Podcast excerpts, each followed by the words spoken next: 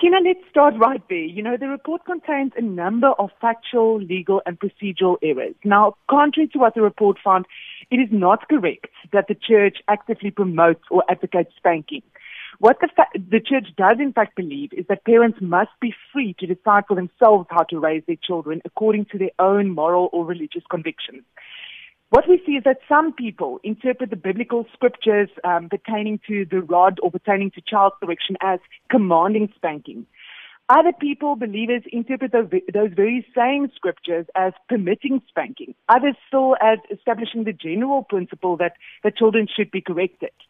So what Josh Gen believes is that people should be free to read and interpret the Bible for themselves or any sacred text for themselves, and they should be free to make up their own minds as to what is best for their children because every child is unique. So the church cannot and does not dictate to parents how to raise their children and neither should the, the Human Rights Commission because that ultimately is the essence of religious freedom which is protected in our constitution.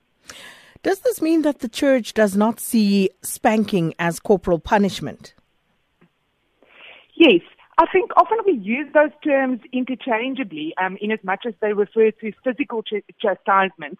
But there are, the fact is that there are very negative connotations associated with corporal punishment, and it includes more than just a, you know, tap on the uh, tap on the hand or slap on the bum. It also, when we speak about corporal punishment, it does actually include kicking, punching, um, things which actually can amount to child abuse, and which the church is hundred percent against, and which the church believes child abuse absolutely where that takes uh, takes place, even if it were to take place in the context of a family in the church, it has to be prosecuted by the state.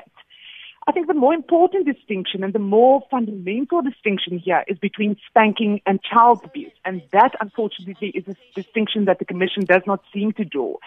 Um, the difference lies really in four factors, namely the act.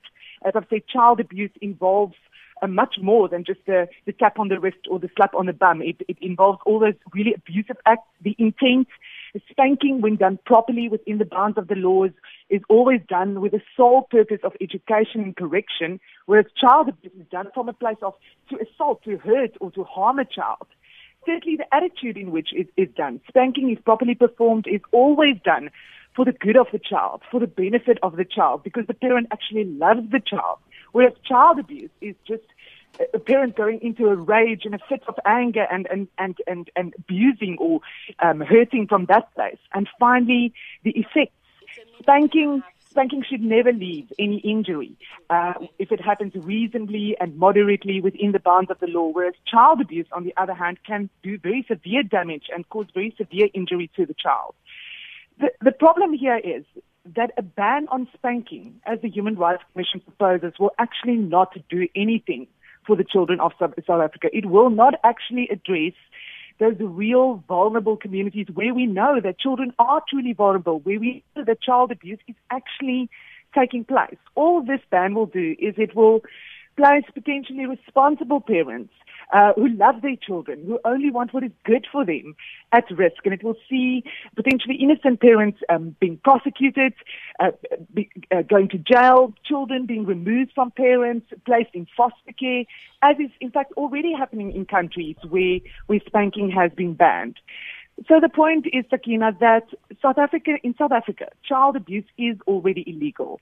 We already have laws firmly in place to protect children against instances where genuine child abuse is, is taking place. And the point is that with our scarce resources, our scarce, uh, the, the, limited resources that government has at its disposal, it should rather be directing those people skills, that money, our money, taxpayers' money, towards implementing those laws which are already in place, um, rather than creating just another ban to be seen to, to have done something, but which will actually accomplish nothing. So creating another law will not do anything for the children of South Africa. Implementation of the existing laws might actually give the children of South Africa who are genuinely at risk um, a good a good chance.